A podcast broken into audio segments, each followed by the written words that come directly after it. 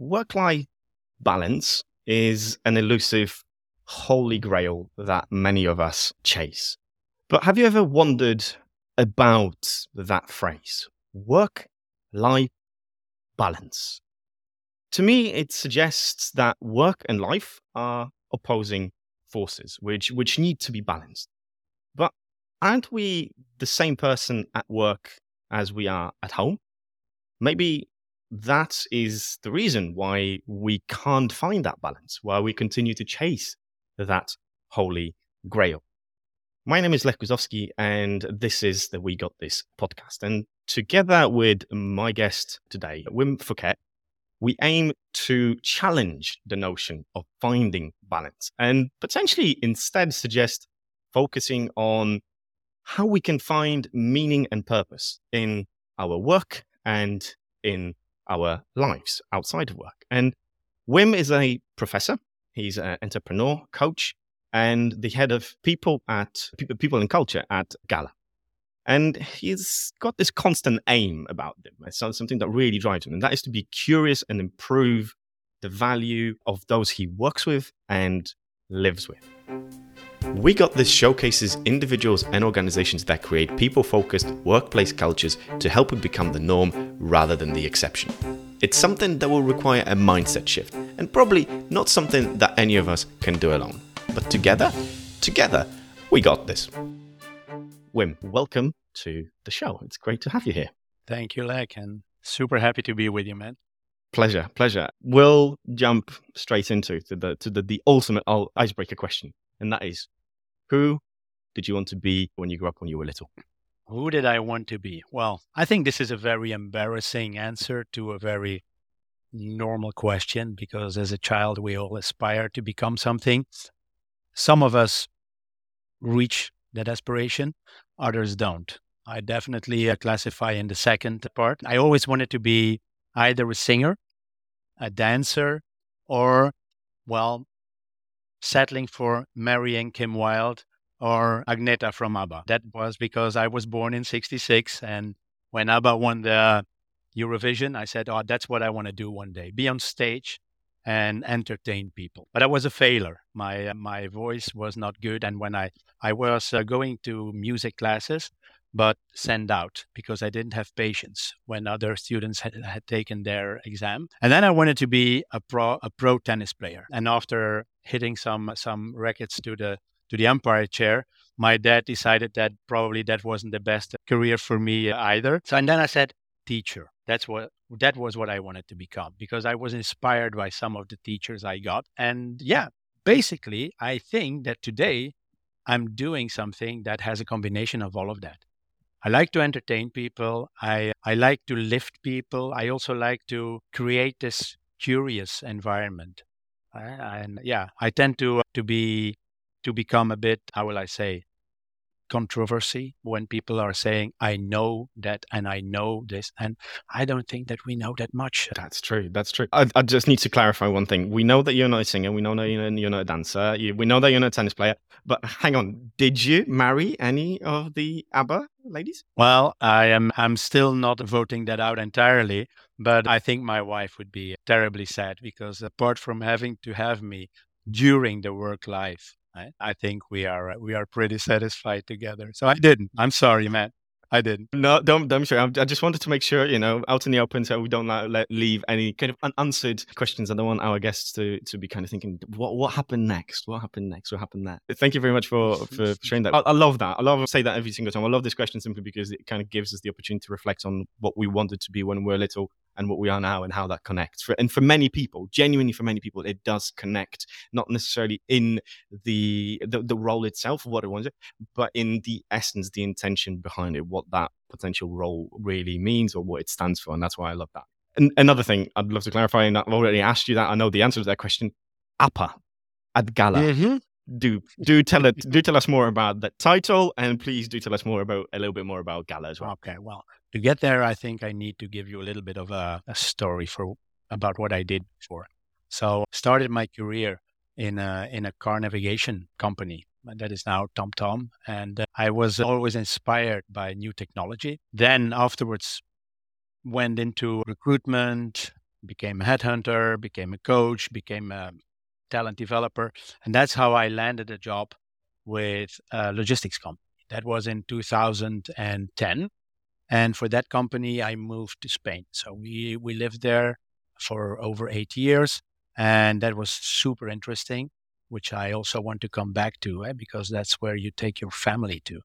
And so I was always in charge of the people department, servicing a pretty big geography at that time, traveling 200 days per year, which is also having an impact on your family life. And apart from that, getting to know a guy called Lee Newman. And we were talking about why is it that people are looking sad in their cars when they drive to work? Why is it that people say, oh my God, it's almost Monday? And he said, we should do something about it.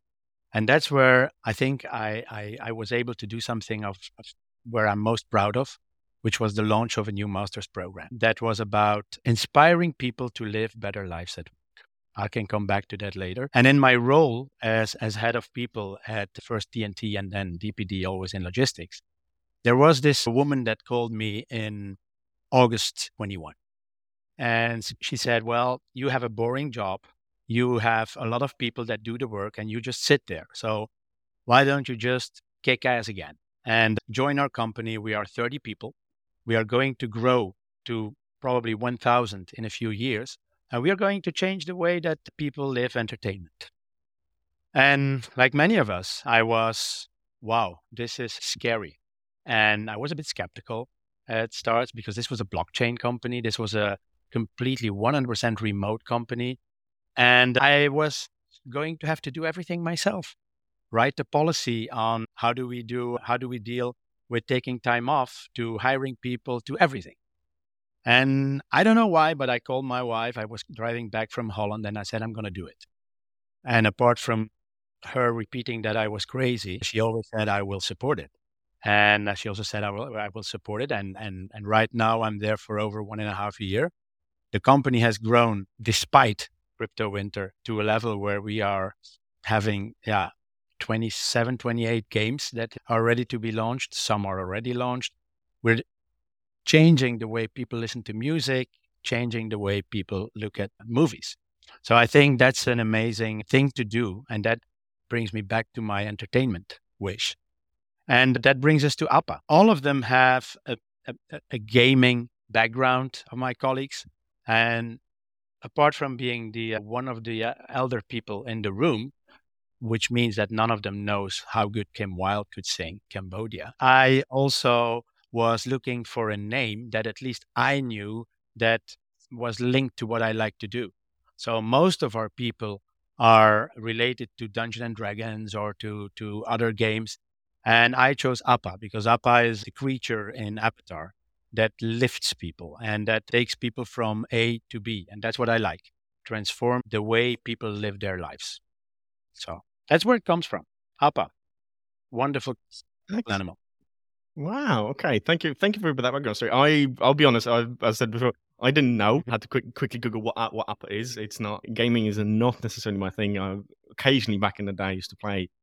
Well, actually, occasionally is very, very unfair. I used to spend the days and nights playing Football Manager. If anyone's familiar, I don't know whether you are. It's a strategy game, basically, where you pretend to be a football manager. You don't play the actual games. You don't play the players. You're working behind the scenes. Oh, my God. I remember when you were saving the game, there was a level that and it showed you how many days and hours you spent playing the game in real time. And every single time you reached another day, it would say, you went for amateur, semi-amateur, semi-professional, professional. So, oh my God, that was brilliant and scary at the same time because you realize, oh my God, I've spent 6 days playing this game in the last 2 weeks and that's playing time. So it was insane. I loved it, but I have to kind of manage that. Thank you very much for sharing that story, that the background to your journey and the title and the role that you're in now, and as you kind of combine all of these things.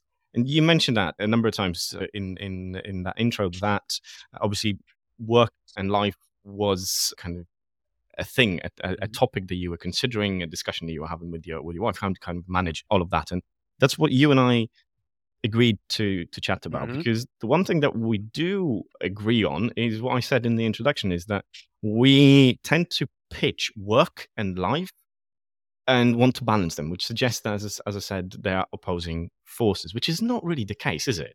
Not at all. And I do agree on more things with you, Lech, because, of course, we had some chats before. And I want to come back to that because work-life basically is a reductionist concept. It's not okay. But I want to ask you a question. You were playing the Football Manager for hours and days. Do you have an idea how many times on average we are fiddling with our phone?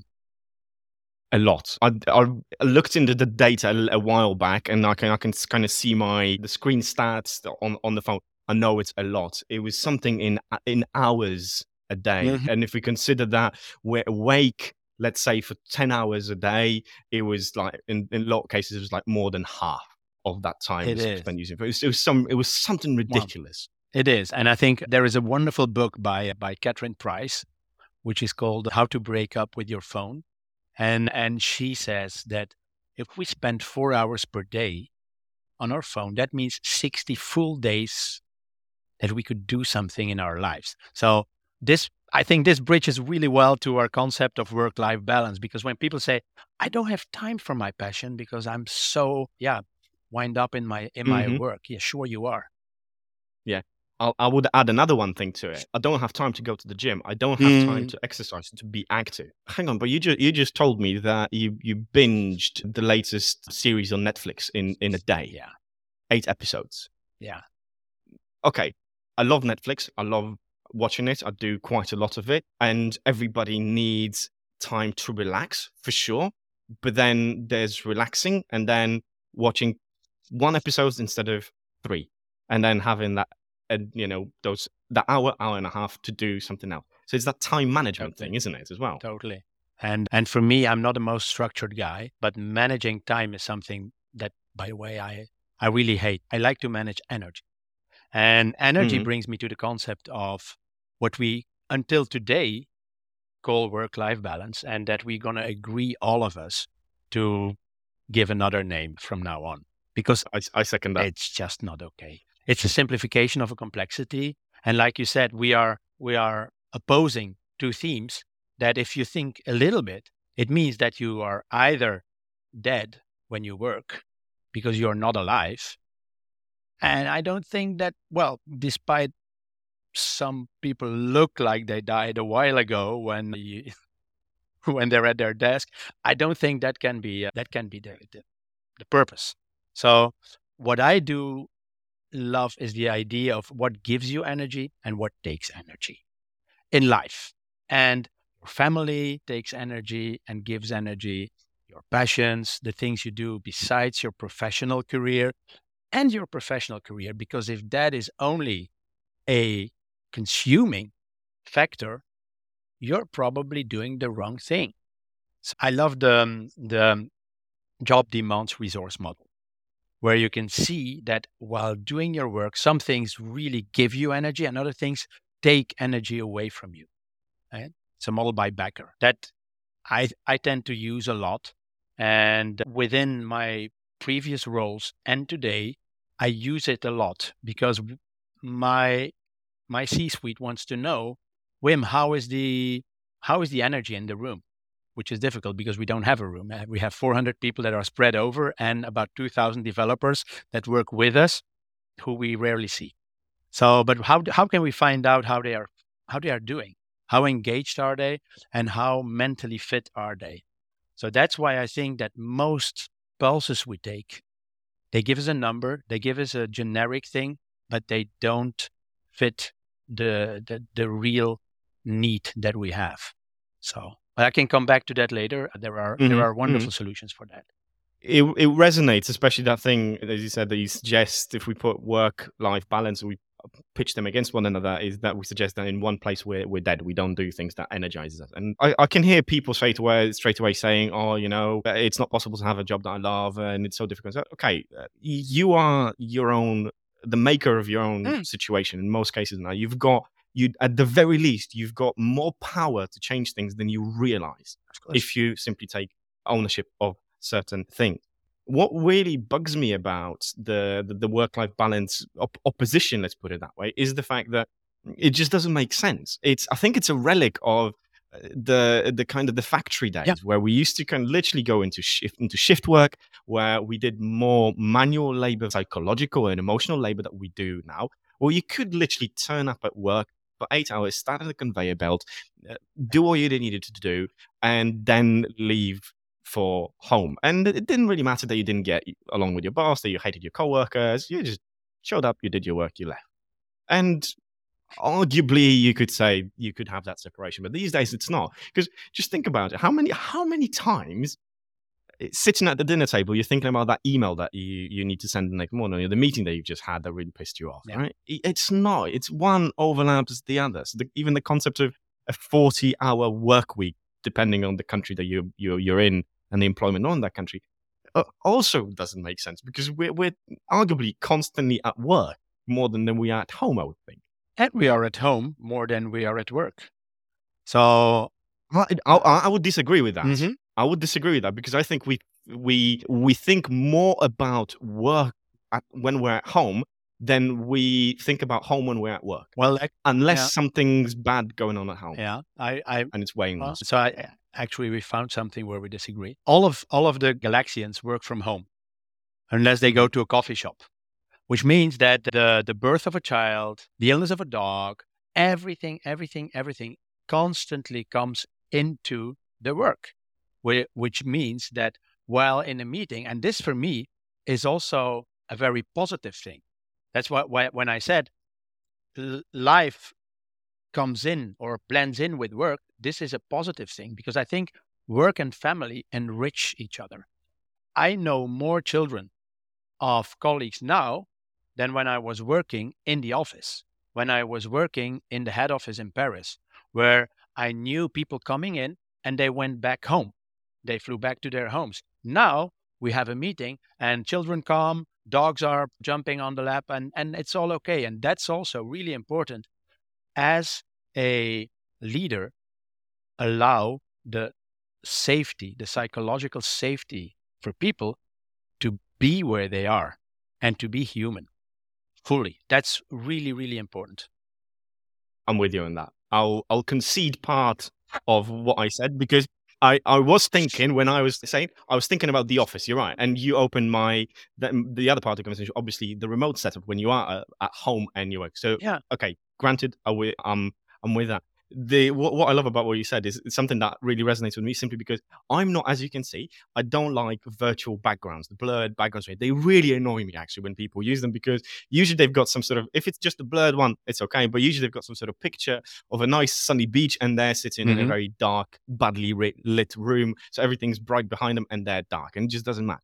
And also, I genuinely don't mind people looking into my house. I think, as you said, it builds connection, because a dog can walk past, a kid can jump in. I don't have dogs, but I occasionally have dog sit for my sister.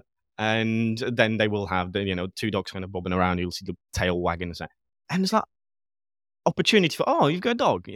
Build that connection, build that interaction. And kind of, because we live in that world where the work and life does overlap. Totally. We can't separate it, because as even just kind of, especially in a remote setting, even if you go hybrid setting, it's the same. In the office, you weren't putting your head in a box either. And so when you were talking to someone and there was someone passing by, they could pass by. And we thought that was normal. We were in an office with a glass behind, and people were walking. Now, you see people crawling behind people because they think, oh, I'm going to be on screen, which is pretty weird. So yeah, please, let's act normal. Absolutely. No, I'm with you. I'm with you on that, because I think we're just taking it too far. That's why for me, all the kind of virtual reality, I know that now that I say this, Meta stock is going to plummet, but I don't believe in that. I don't think that's the right way to go. We're humans, we're pack animals. At the end of the day, biologically, we've got needs that need to be met by simply being around people. So love remote, yes, but I think it's more flexible approach to working and adding in-person interaction within your teams, rather than being 100% remote 100% of the time. I don't think that's the way to go either. Yeah, we are there, and I know it's not a subject, but 100% remote is challenging, because you basically interact with 20% of the human at the other end. Some of them, I don't even know if they have legs, let alone underwear. So you stole my joke. Oh, sorry. You stole my joke. I always say that. Oh, man. Yeah. There is another thing when you said, referring to the days when people were at a conveyor belt. You know, even there, and this is something I didn't know before joining the logistics market, even there, people find meaning being at a conveyor belt. But it all depends on the support they get from the people they're working with, the leadership they have. So I do think that there is still a place for inspiring people that are doing manual work. Without a doubt. And I think there's a lot to be said for manual work in terms of what it gives us, right? Sometimes we are too much in our heads, and manual labor can help with that, because you're engaged. You engage different senses, your dexterity in your fingers, right? Our bodies also, that brings on another part. Our bodies are meant to move. Yeah. We've been built to move, not sit, not stand, move. And therefore, manual labor in that, obviously, that has that element of that. And our bodies respond completely differently when different things happen on a molecular level, on a chemistry level in our bodies from a hormonal point of view, when you move, when you exercise, when you go for a walk, when you go for a run, when you go and, stand in the sun for 10 minutes after days on end without seeing any sun because it's wintertime wherever you are and it's all grey and miserable. That's what I mean. We need these things, and all of them impact how we work and how we are at home, the same way as, work overlaps at home, home overlaps at work. That's, absolutely. And that's another great reduction we have made. So when I joined Gala, the first thing my CEO said is like, I want you all to be active. So when we have a meeting and you want to ride your bike, then do. If you want to just be walking the dog, do. So that's why I know now more dogs in the States than I know people. And it is refreshing, because when you are having a meeting with somebody, and you do have to know them first, you need to have that first connection. It is so energizing to be just seeing the wide open nature and letting your thoughts, go a lot further than when you are watching the square screen. Yeah. I always had, where I grew up in the middle of nowhere in a wooden area, and I loved it. It was, perfect for any small lad in the 80s and 90s to be able to kind of run around, crawl up trees and fall off trees and, injure yourself in multiple different ways. But then when we moved into the city, my parents they still live there, and on the 7th floor in a block of flats. And my desk was positioned as if I'm standing towards the camera here, and there was a window on my right hand side, and it wasn't a great view. It was a view of the city, nothing special, but it was something about it. I would just constantly, instead of obviously doing my homework, I'd be just kind of staring out that window for hours on end, and that transferred into when I was working in an office. It was exactly the same. It was like being kind of on a third floor in a very nice building. We had a bit of a view. Again, I was facing the window constantly, just kind of staring out of it. It's really, really important. We need to have that depth. There's no doubt about that. I'd like to take our conversation, if I may, a little bit, still with the theme of work-life balance, kind of towards positive burnout, but just before we came on air, we both talked about it, that you've pulled a bit of an all-nighter. That's something I've been doing. Yeah. I don't pull all-nighters, but I've been working, tinkering, let's put it that way. Had little things that I've been doing over at weekends instead of kind of going, socializing or being active, a little bit more active than I am normally. I think we're overdoing it. But what's your take? What's the thing that you've been kind of pulling all-nighters for? There's so many things. First of all, it all starts with yourself, because nobody forces you to do it. So it's just that not wanting to let people down. This is one. Two, being in another time zone. And I must say that I have super colleagues who call me 1 hour before the meeting that starts at 1 a.m., just checking in if I'm awake, which is really nice. And then you compensate for it. And you need to compensate for it, because, again, I see everything we do, and not just work, as a vessel. And we have a battery. And we go on that vessel and we start exploring. But if we do not have the opportunity to refill our battery, and sleep is an important one, we will eventually burn out. And even if we are, and this is the thing that you just mentioned also, you can be so engaged with what you do that it will eat more energy than you would like to. And yeah, this is the thing. To be in flow is where you can develop at the speed where both your intellectual needs are fulfilled and your physical ones. Because if you're doing something that is really easy for you and you're doing it for a long time, you will get into a bore out. You will just say, why am I doing this? Another 15 years before I can retire. When people tell me that, I really want to take them into therapy, which I don't do because I focus on work. But the other thing is, when you always want to be thrilled, when you always want to be on the edge of things, you have the risk of getting into anxiety. And finding that is not easy, especially not when you love what you do. You get a lot of recognition. You get a lot of, value, because whether you want it or not, we all have an ego to fuel as well. And I'm happy to tell people that I hate people who have a too big ego, but that's not true. I hate people who show toxicity with the ego, because without the ego, we wouldn't be who we are. Absolutely. That's a brilliant way to look at it. We often say, oh, big egos are bad. No, toxic egos are bad. There's a difference. As a human race, again, we probably wouldn't get here without a few really big egos along the way. Some of them were toxic, unfortunately, but still kind of they pushed certain bars. You mentioned sleep. I'll just briefly mention Why We Sleep by Matthew Walker. Amazing book. So if you haven't read it, if the readers haven't heard of it, really recommend that book. It goes into and actually tells us it's a funny book because the book emphasizes the point how little we still know about sleep, and it does talk about a lot about there because there is still a lot. To the point that we actually quite literally we don't know why we sleep. What's the pure reason for that? We've got assumptions and good kind of data on that, but not enough.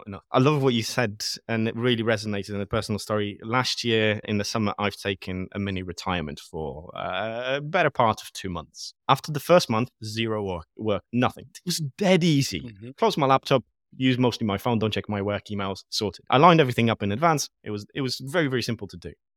But what was not simple was to switch this off and switch this off.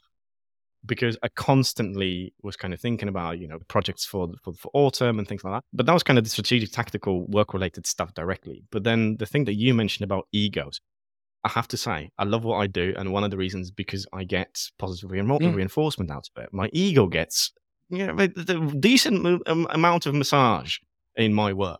And I was missing that. And I genuinely was missing that. Somebody that I'm talking to, I'm helping them to overcome a challenge. And then them saying thank you and them lighting up. That's kind of an ego boost for me. And I was definitely missing that. And a wonderful one. I wasn't able to replace that. And it's a wonderful one. Because whatever we do, I have always looked at work in a very simple way. You do the right thing, enough, and in a good way. I've been interviewing over 4,000 people. And I always use that model. And in that doing enough, there is your ability to do things and also what fuels that ability. And what fuels that ability is not just a paycheck. It's people telling you, hey, I really liked what you did for the company. That's great, man.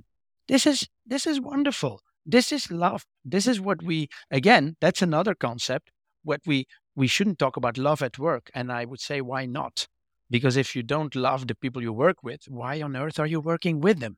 So we have been having that so-called professional suit behavior and then the language for at home. A question is so simple, but I ask it pretty much to every client that I work with their team when we gathered together. I know. And it baffles the silence that falls at first. It's amazing, but it's actually understandable. And the question is, how do you want to feel working as part of this team? Mm. And people kind of go, actually, we never thought of that. Also, because we are too caught up, chasing deadlines and goals and OKRs and all sorts of other somewhat useful data points. Also, but how do you want to feel at the end of the day? Yeah. That's a question. If for the past few weeks you've been feeling rubbish, what can you do about this? Can you change yourself? Can you change your team? Is there anything you can change with the organization? What have you got? Yeah. Ownership to do. And if there's nothing on the kind of external fronts, well, maybe it's time to leave. Maybe it's time to find a different place. But we're often afraid of this. It's a complex thing, no doubt. It is a complex thing. And when we started, I told you that today I can show gratitude for being here with you, but I also have sadness. I also have sadness in my heart because of all the things happening in Turkey and Syria, all the family suffering. It impacts you. And we cannot say this is work, so I'm just going to block all non-professional, OKR-driven thoughts. You simply cannot. When you were taking your early retirement, your mind was working. Yeah. This reminds me of people. This reminds me of people who send me on Friday an email and they say, Wim, it's not for reading now. You can read it on Monday. Oh, come on! Don't send me that mail now because you know this mail will be in my mind for 2 days. Mm-hmm. So, yeah. Yeah, but then again, I like the sentiment, which I think it's useful to add that, and a lot of people will kind of struggle with it. Some people will help, but then still, it's still on us a cutoff point when we check emails. Yeah, and especially as leaders, this is an interesting point. When do you reply to emails? You know, we don't even think about that we reply to emails on Saturday and Sundays, or early in the morning, late at night. What signals does that send to the people that you work with? That's what I do, and although I'm not saying it, that might be expected. Yeah.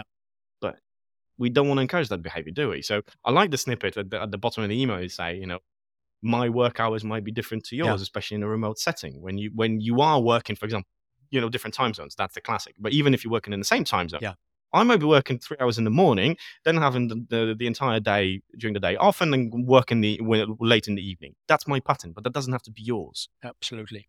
And finding what pattern you are preferring, and then knowing how that makes other people in the team feel, relating it to your question, is super important.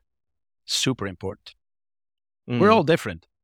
Thank God. And that's exactly. Thank God. And that's what's great. That's what causes a lot of friction, but that's also what's great. Yeah, there are patterns in personalities, emotions, psychological, of course, sure. Mm. But there's still a lot of room for individuality and not kind of sitting on the fence on certain things. Yeah. Just kind of follow. Something I've been practicing for the past 2 or 3 weeks is actually working with intentions a lot. So I always have, but I've taken a step further every single morning. I write an intention, kind of a broad intention for life, in my life in general, but also an intention for that particular day. Well, I know I've got something happening, so, you know, I'll write an intention. I've got a podcast with Wim today. My intention is for it to be a really good discussion. I want it to be exciting. I want to be engaged. I want to be fired up, right? Things like that. Or it can be something broad, something unspecified. So I'd like somebody who I haven't been in touch with for a long time to reach out to me today. And you know what? No. Lo and behold, it happens. And I think there's a lot to be said for that intentionality in separating that life and work as well, because as you said, something that happens, you want to be here today with me at work doing your OKRs, but then there's tragedy happening in the world. Yeah. But sometimes tragedies happen at home. Relationship's not going well. There's a breakup relationship. How can that not affect you at work? It does. Illness. It does. How can we continue trying to balance these and separate these things? Mental, emotional, physical, all of that impacts in both directions. Yeah. And how can you be creative at work if you're basically crying inside? Well, you can't, because with a scarcity mindset, you will not be innovative. Simple. And that's why I think that the concept of feeling psychologically safe is so important. And I like the intentions you were referring to, because I often work on Saturday morning or Sunday morning, because these are my quiet mornings. And that doesn't mean that I am too pity, because there are Wednesdays when I just say, I'm going to go to soccer training with the kids, or I'm going to go for a walk or visit a museum. And that is perfectly fine, as long as you can share it with your team and with your manager. Because if you have to do this and I hope my manager will not call me with something because I'm in the middle of Avatar 2, then you're in trouble. So, but if you tell them, you know what? I'm going to that movie, they will tell you, enjoy. But the role of the leaders in that is, and your team is very, very important that they understand that. But then that's kind of the team and organization contract that we all sign up to.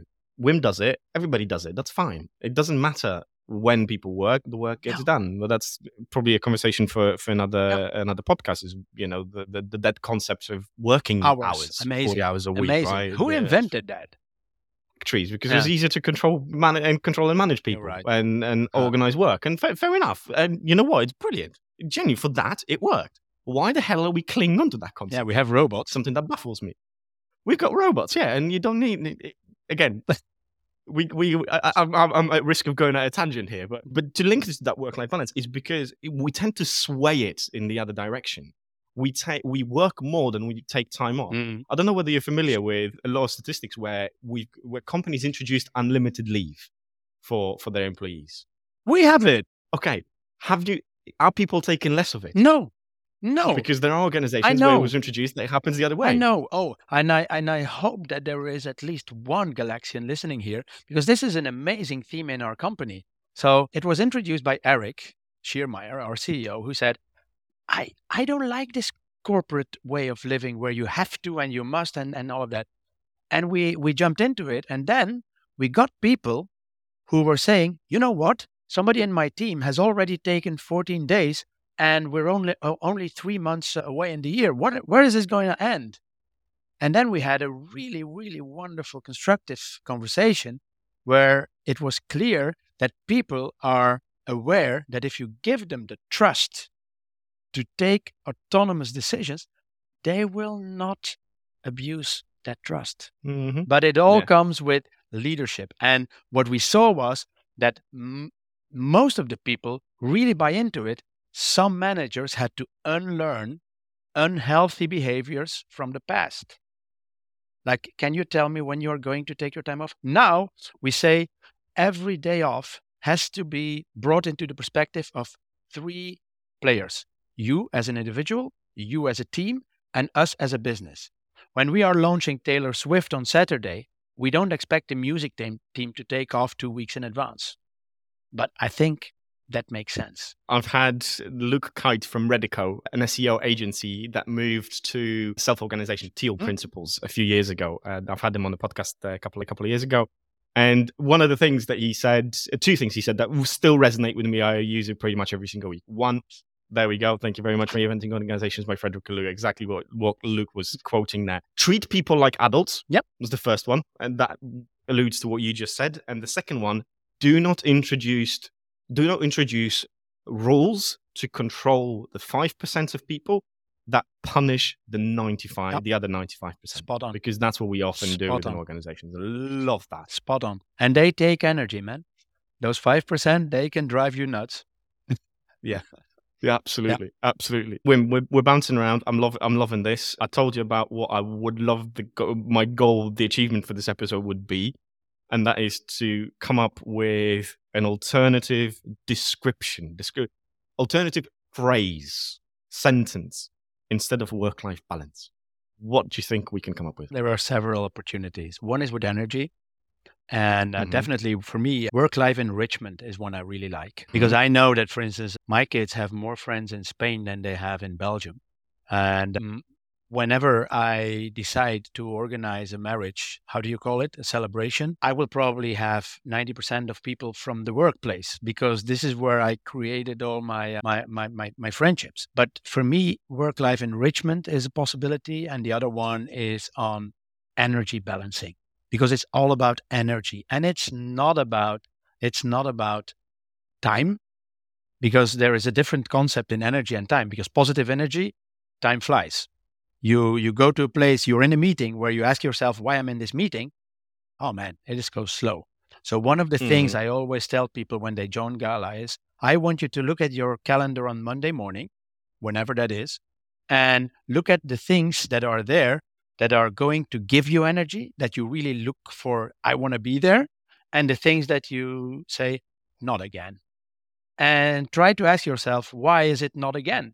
Can I skip it? Can we replace it by a report, by an email? Because if you are there against your energy, you shouldn't be there. So absolutely. I don't think it's really helpful, but this is where I'm thinking of. I think it's the whole, one of the hallmarks I'd like to think of this podcast is that we don't prescribe. I don't like to give people things on a silver platter. I'd like people, and that's how I lead the conversations, to draw their own conclusions. There's a lot of knowledge that's being dropped, not just here today, but in from all the guests I've had. And I can take away one thing, and somebody can take away another, and that's an important interpretation of the work we do. And I think what you said is brilliant. It's like, kind of, okay, how much energy are you wasting on the things that drain your energy? So it's a double waste. What can you do with that, right? And it's not about avoiding; it's about approaching in a mature way and thinking about, okay, what can I? Should I be doing this? Am I the best person to do it? Why am I doing this? Can somebody else do a better job? How much would it cost me to outsource this and deliver a better result?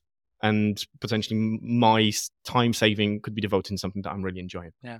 One thing that I would like to just show is that it's a comment that just came in. Oh my God. About use. Nah, I think it's, and the reason I'm showing this comment is that Wim is one of the best leaders I've worked with. It's a pleasure to work with him. It connects brilliantly with what you said, that, you know, a lot of your friends are actually from your work world.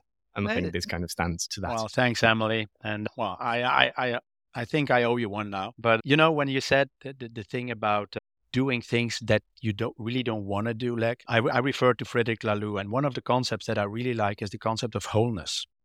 Be your entire you. And that means that someday you have a good day, you have a bad day, you have a good emotion.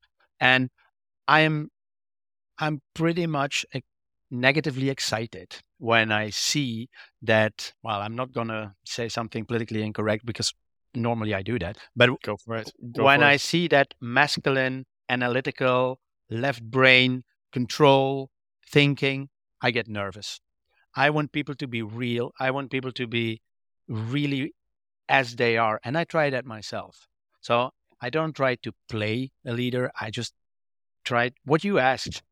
How do you want to feel in this team? Because you are giving us as a company an amazing amount of energy. And if you don't get that energy back from us, then you have to go. You really have to go. You should go. We often see, and I've experienced this firsthand, is when you change jobs, when you go on your opportunity and you want to follow it, you hand in your notice, and all of a sudden you're vilified as if you've betrayed God knows who, right? And you've done nothing wrong, right? You weren't hiding. You just, you know, an opportunity came and you went, and it was basically you put on garden leave. You're the naughty one.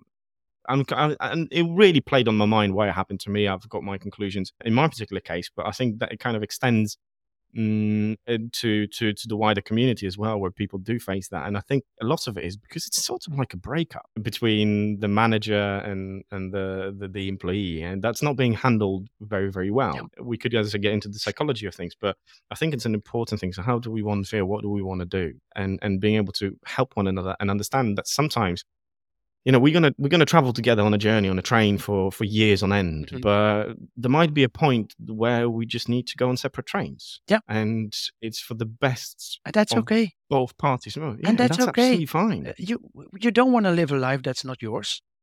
And so, yeah. Yeah. And yeah, it's just the thing you said, Frederick Laloux, wholeness is. He calls it wholeness. I call it just being human. Human. Yeah. Absolutely. Simple as that. You're going to have a great day when you're full of energy and you could move mountains. And another day, you're going to feel shit. Yeah. And you're not going to be able to string an email together. It's going to take you 2 hours to write the simplest of emails. And because something's going on. And it's fine. It's okay. Then don't. It's, you know, it's worrying when it happens continuously, or you go from the peak to the trough within a day, and then might suggest that you're bipolar or depressed. So you definitely look for help and support, but also embrace the fact, don't put that mask on. Don't do that second job that I often talk about of pretending to be somebody who you're not. Yes, fake it until you make it to kind of jumpstart yourself a little bit. It's a useful tactic sometimes. Wow. Forcing it day in, day out, not really. Yeah, I'm not sold on it because, again, if it's not natural, you could say that positive thinking is a type of fake it until you make it in a way. Yeah, I do it with questioning, because what I try to share with the people I work with is try to ask questions that do not hold the answer that you're expecting. But yeah. Oh, dear. Wim, we've arrived what I wanted to arrive. I'm really happy we've got two kind of semblances of potential different ways of avoiding calling it work-life balance. I love the energy part of both of them, which is really great. It kind of also to start wrapping up, what have you got going on in the next few months? We're at the start of 2023, just about. What are you looking forward to? Every single day, basically. And I didn't have to think about this. With our team, with our company, we are writing a book. I always wanted to write a book, and the only one I wrote was TDHR, and every year they change the subjects. So this one is one we write together, and it's all about how do we live together at work. And maybe we will publish it as a Gala product one day, but the first chapter was be yourself. And now the second one is listen with impact. So this is what I'm really looking forward to.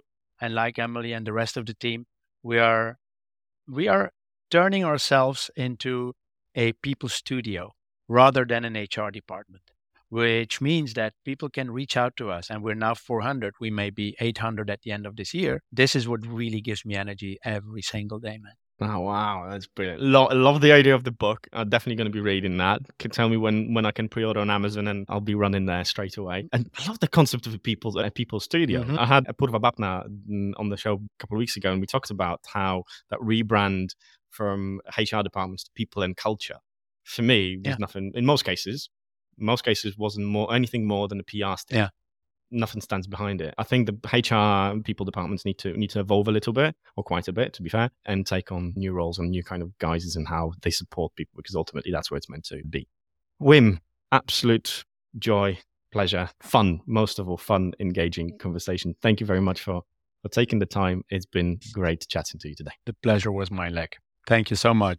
Ladies and gentlemen, that was Wim Focquet. It's absolutely, as I said, joy and pleasure to have him on the podcast. As always, if you enjoyed the show, it would really, really help us out if you gave those little like and share buttons a little tickle to spread the message and spread the show into your network, or subscribe on whatever platform you are using to tune into this. I was your host, Lech Guzowski. Thank you very much. Until next time.